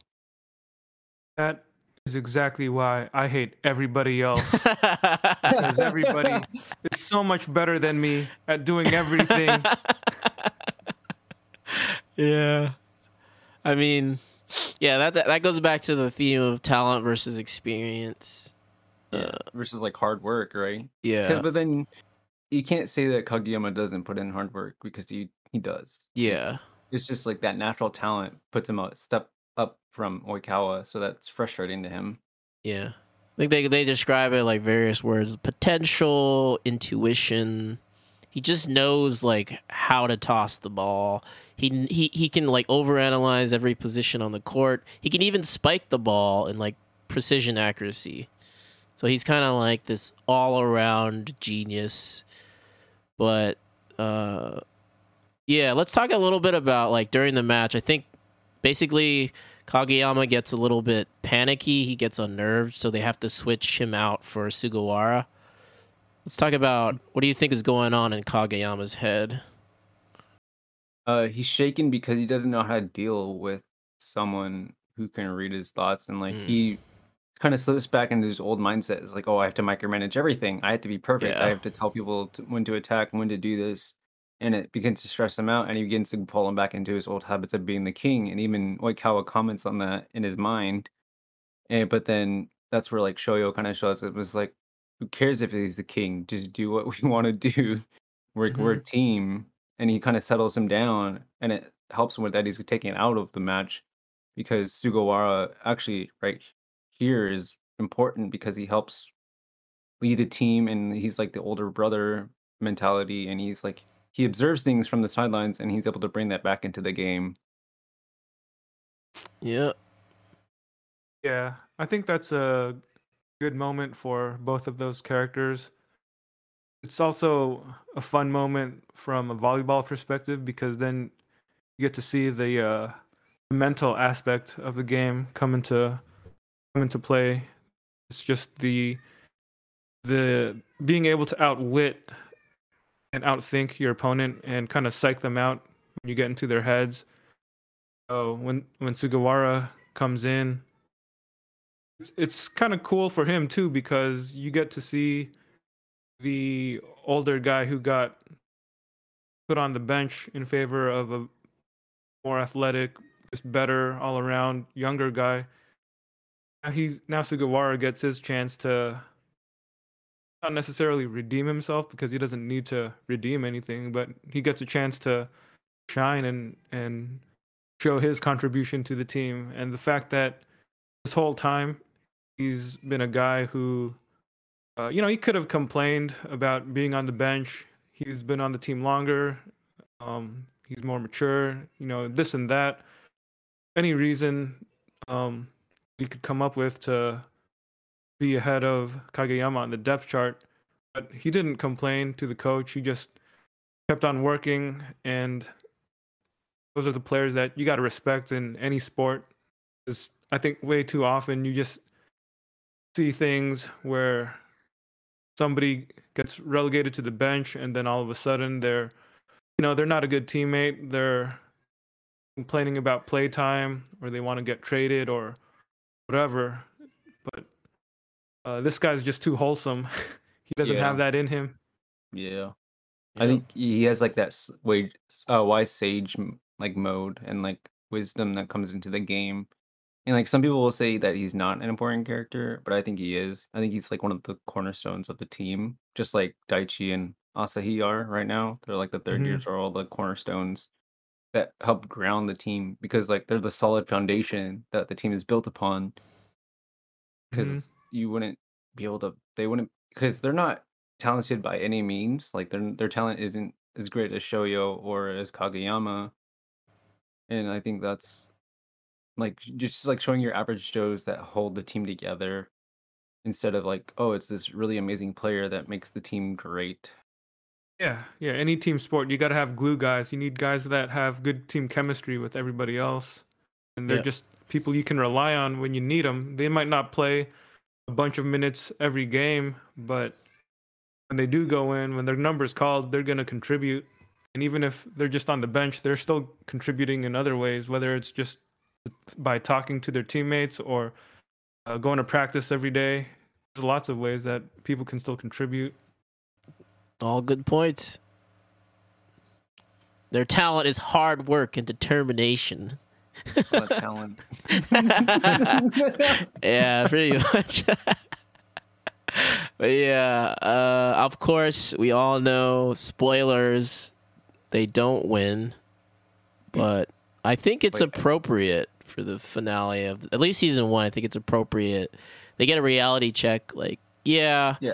you know, we're learning how to be an awesome team, but we're still in our training wheels. We still Yep. haven't perfected our ability, our strategy, and you know, Aoba Johsai is just a better team. Oikawa is just a stronger opponent than them. Uh, But he gives them that like reality check, like you know, you guys might be strong, but I'm stronger. I've worked harder. I've overanalyzed everything, and I've broken you guys down. Uh, so yeah, we get that kind of like solemn episode in episode twenty five. I think it's Actually, called. Oh, were can we gonna say say, something? Yeah, yeah, yeah. about yeah i think episode 24 to me that that's the highlight of the season it's like the, the true climax of everything Yeah. there's just so much good stuff in that show in that episode Mm-hmm. like what i was saying earlier about the how the show does well when it illustrates metaphorical imagery like the stuff with date when they did the iron wall blocking the way and in episode 24 you have these cuts of kageyama literally dressed as a king and then uh, when he gets back into the game uh, he discards the cloak and the Hmm. crown in this pivotal moment Yeah. to represent that he learns that he finally learned to trust his teammates you know like that's a great way to animate that. And it really demonstrates the themes of perseverance and character growth.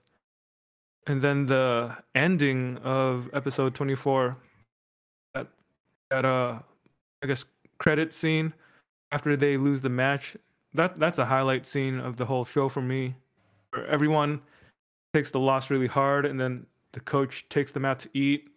They go to this restaurant and this food is just bountiful and looks it looks delicious. Everybody's just hesitant to eat uh, they're hesitant to eat this great looking meal after during a heartbreaking loss.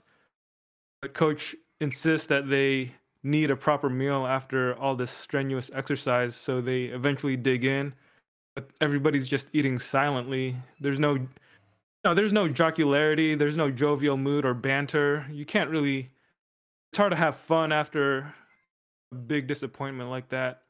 You we get the shot of Hinata eating his food silently as tears just begin streaming down his face and as the camera pulls back we see we see everybody else crying uh, and just eating silently except for uh, dude with the glasses. He's just eating because i guess he's a jerk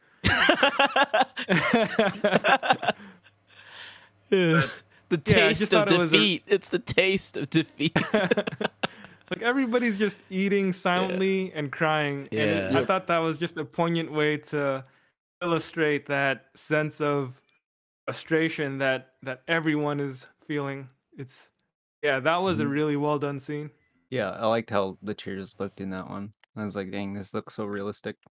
Mhm. And like all the snot that's dripping out of him. as they eat. yeah.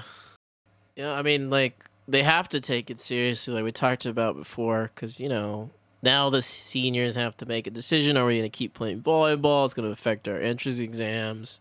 But it's kind of this unanimous decision between the three older guys Daichi, Sugawara, and uh, Asahi. They're going to keep going, you know, they, they want to go to spring nationals, right? They want to go to the spring tournament.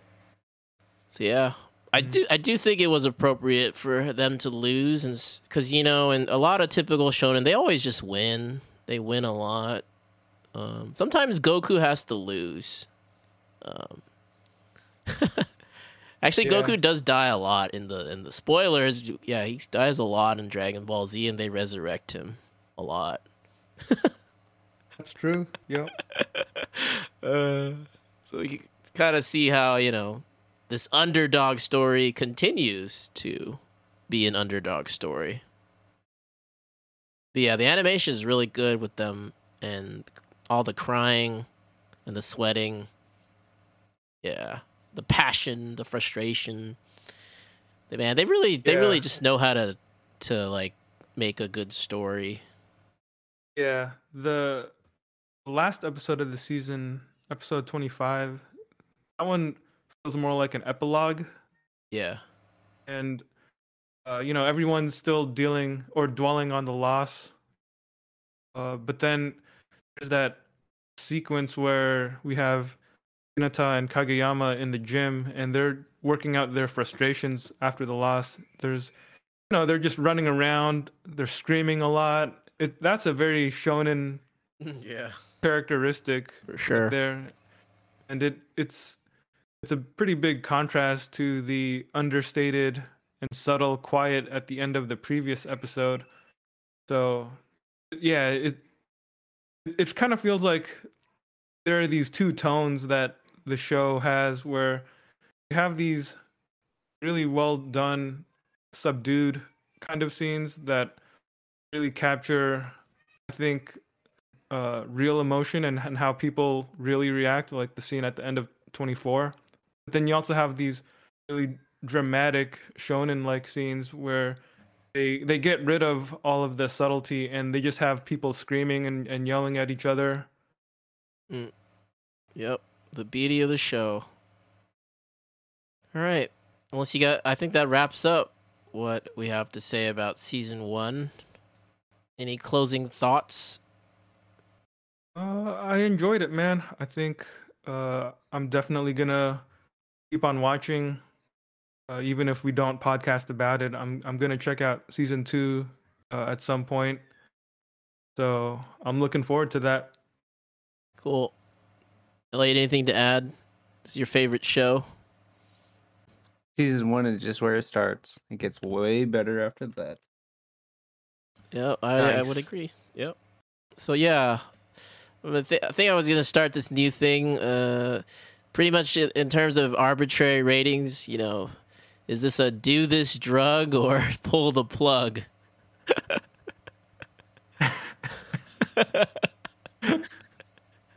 Why are they two extreme things? because there's no middle ground for this podcast. Both are terrible options, though. Like, Yeah. do this drug or pull the plug, bro. When you play this Game of Thrones, there is no middle ground. Yeah. Ex- I would definitely do this drug, die. and I have done this drug repeatedly in ter- terms of IQ. Uh, I mean, I, I would recommend to watching this show. yeah, I don't think it's, I don't think it's a drug. It might be Yeah. to some people. Well, didn't but you describe it as the cure for depression? That's probably going to it's be the my- literal it's my- title of it's this my- episode. it's my cure for depression. Uh, it's not gonna be for everyone else. It's like I can watch this and just I can be sad, watch this, and I'll be happy just because of the show. Mm. But like, that doesn't go for everyone. 'cause It's like it's not the same. Prescriptions aren't the same for everyone. That's true. All right. That's a good segue. We're gonna thi- go thi- to. This is uh, this is definitely do the drug for me. Oh yeah. If it's a choice between that or pulling the plug, Yeah, I love will this do show. This drug. I love this drug. This is a good drug. But yeah, I think Haikyuu, you don't have to like volleyball, but you'll definitely love this show. It's a shonen that separates itself with storytelling, character development, just overall quality, how they execute it. And yeah, definitely check season one out if you have not, and continue to binge as much as you like. There's plenty of Haikyuu. It's like four seasons, I guess. Yeah. Yeah, it's a lot. There's a lot, and you'll find out who they face in the future. Dun dun dun. All right. So now we're gonna go into a segment that I like to call the doctor's orders. This is the doctor's orders. Take your medicine.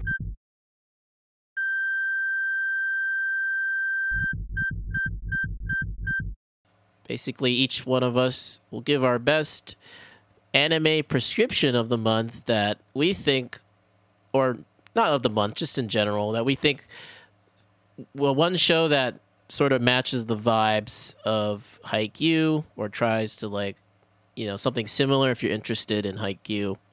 So, Drew, why don't you start us off? Okay.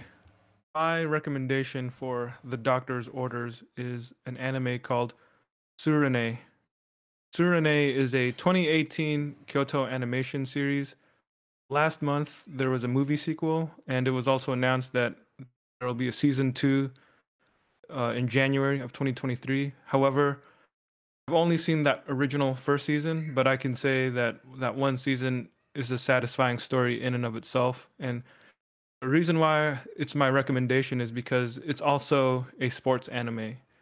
Tsurune is about Kyudo, which is the Japanese martial art of archery, and it's primarily about five boys on the high school team. Although there are some girls on the team, the story is really about the boys. And the protagonist is a boy named Minato who was in his middle school's Kyudo club and was a rising star until he became afflicted with target panic, which is a condition, a real condition that affects archers and makes it difficult for them to shoot properly and accurately. So as a result, he's hesitant to join his high school club, but he eventually gives in and, and joins. And despite his target panic, he aspires to help his team win the prefect- prefectural tournament. So, you know, pretty standard setup for a sports show, but I think uh, one of the things that makes this series effective to me, it's only 14 episodes, but the storytelling and pacing are, they feel more sophisticated and it's a show that doesn't really feel too much like a shonen because it doesn't equate character growth with becoming better at the sport which i think uh, a lot of shonens equate character growth with you know improving as a fighter or leveling up or whatever you may want to call it but this show uh, equates character growth with actual like emotional development and maturity so i think it also does a good job of showing off the sport of Kyudo and explaining what it is without getting super pedantic or boring about it. So yeah, overall, I just really appreciated the thoughtfulness of it. Um, and it's a very character-driven show, really good one. If you like shows that are centered around uh, teammates and male friendships, so yeah, that's my recommendation. Tsurune by Kyoto Animation. Cool. Thanks, Drew. Uh, I could share my recommendation. Uh, so, under the same studio, Production IG, they recently came out with a, uh, a sports anime, a soccer anime called Aoashi. Uh, and I think there's a manga as well. I haven't read it yet, but I've watched about 23 episodes of the of Aoashi, and I can say it's it's a pretty decent anime for uh, having the same vibes as Haikyuu.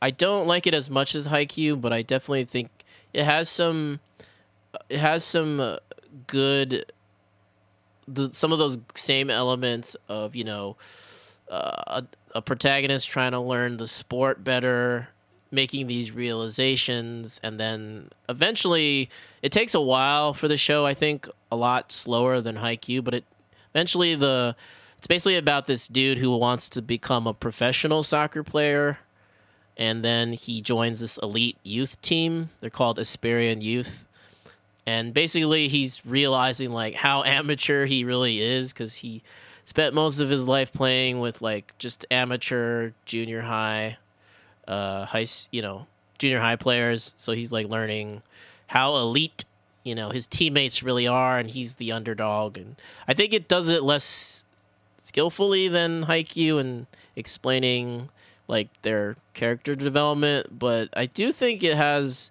a lot of the same elements with like they do the slow motion shots of the soccer ball. They do like bird's eye view of the court, uh, or I guess in the soccer it's called the field. Uh, but yeah, I think if you like Haikyuu, Production IG is definitely behind Aoashi, and you might not get the same experience, but it'll it'll be like you know your consolation prize while you wait for Haikyuu to come back. I think that's the way I describe it. Uh, but I mean, I, I do I do I think I appreciated the show more as I kept watching. Like the first ten episodes, I was like, "Oh, this show's okay," and then after like 15, 20 episodes, I was like, "Oh yeah, this show is becoming." more about the team and how they, you know, how these characters are learning to be soccer players. And of course, soccer is not just an individual sport. So I like that too. That's all I'll say about Aoashi. Go check it out if you like something along the lines of Haikyuu. Uh, Elliot, anything to recommend uh, this month? My recommendation would to be go to be go outside. Sometimes it's okay not to watch anime. Uh, as as controversial as that may sound, but if you do need a shonen that you do want to watch, I always recommend Shokugeki. As Hmm. far as sports animes go, I don't know if I recommend any besides Haikyuu. It's really hard for me to stand by and recommend a sports anime if I don't want to watch it myself. So I won't lie and say like you should watch another sports anime because I don't think there's anything that's really that good out there that might be sports. That at least from my opinion. So like if you're just looking for shonens, I think Shokugeki is a good one that's fu- fully complete. So you can just binge it. Mm, That one's about food, and I love food, so Nice. yeah. One more thing I wanted to say about Tsurune is that the voice actor for Kageyama plays one of the characters in Tsurune, and he also plays a character that's an overly serious jerk. No. so That's I wonder if that actor has been typecast. Maybe. quite possible. Yeah. He's probably got that voice for it. Yeah, he does. Yeah. Just do what you're good at. uh, yeah, I think overall Haikyuu sets the bar like super high. So yeah, for for sports anime, I, I wouldn't be surprised if most people prefer Haikyuu. It really does. It is special. It's a, it's like a magical feeling every time you watch an episode. It's like I don't even. It's like I don't even need to be doing anything. I'm just sitting in my room, and then all of a sudden they say something or do something, and I'm like, "Yeah, let's go, let's go, let's do something." Um, but yeah, it's pretty cool how Haikyuu has that effect. All right, that concludes our doctor's orders segment, and pretty much concludes our second episode of Haikyuu, or not Haikyuu, second episode of our podcast. we might have, we may have more episodes on Haikyuu in the future, so stay tuned for that. Uh, as always, thank you for tuning into the Anime Waiting Room podcast. Uh, I'd like to plug our Twitter.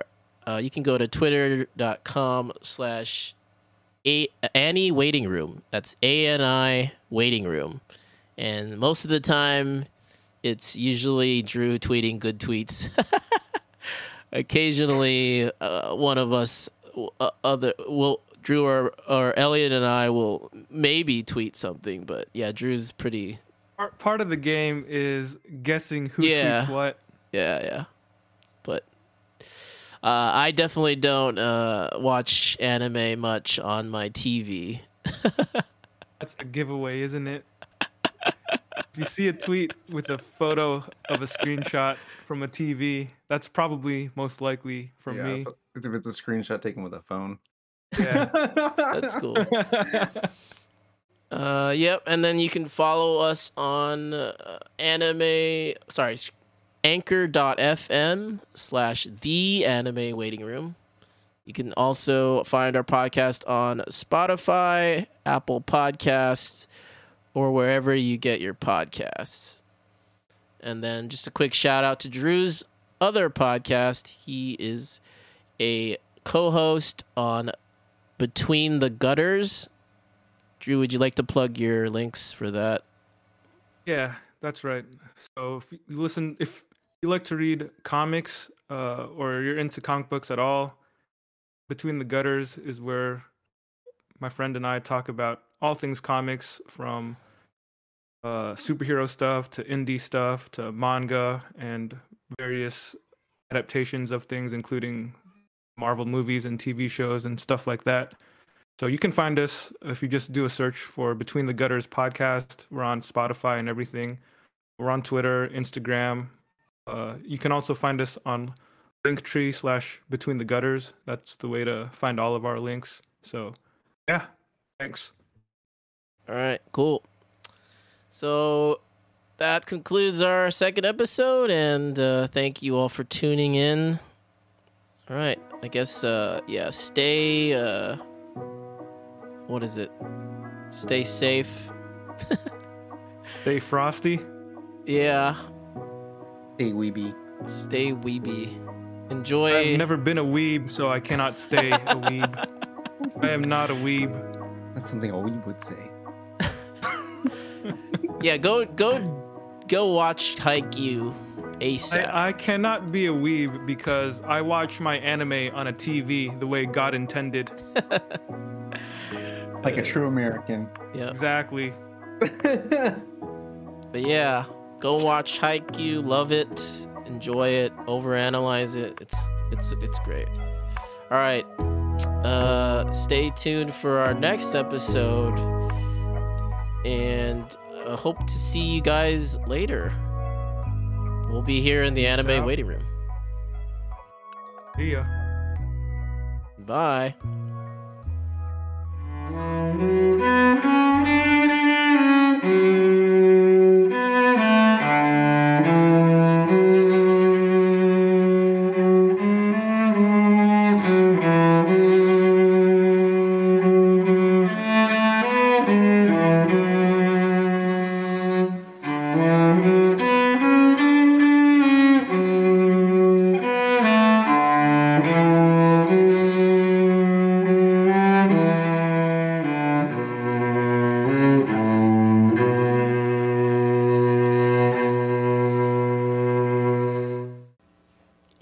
Enjoyed this episode of the Anime Waiting Room, tune in next episode as we discuss the series Sing Yesterday for Me.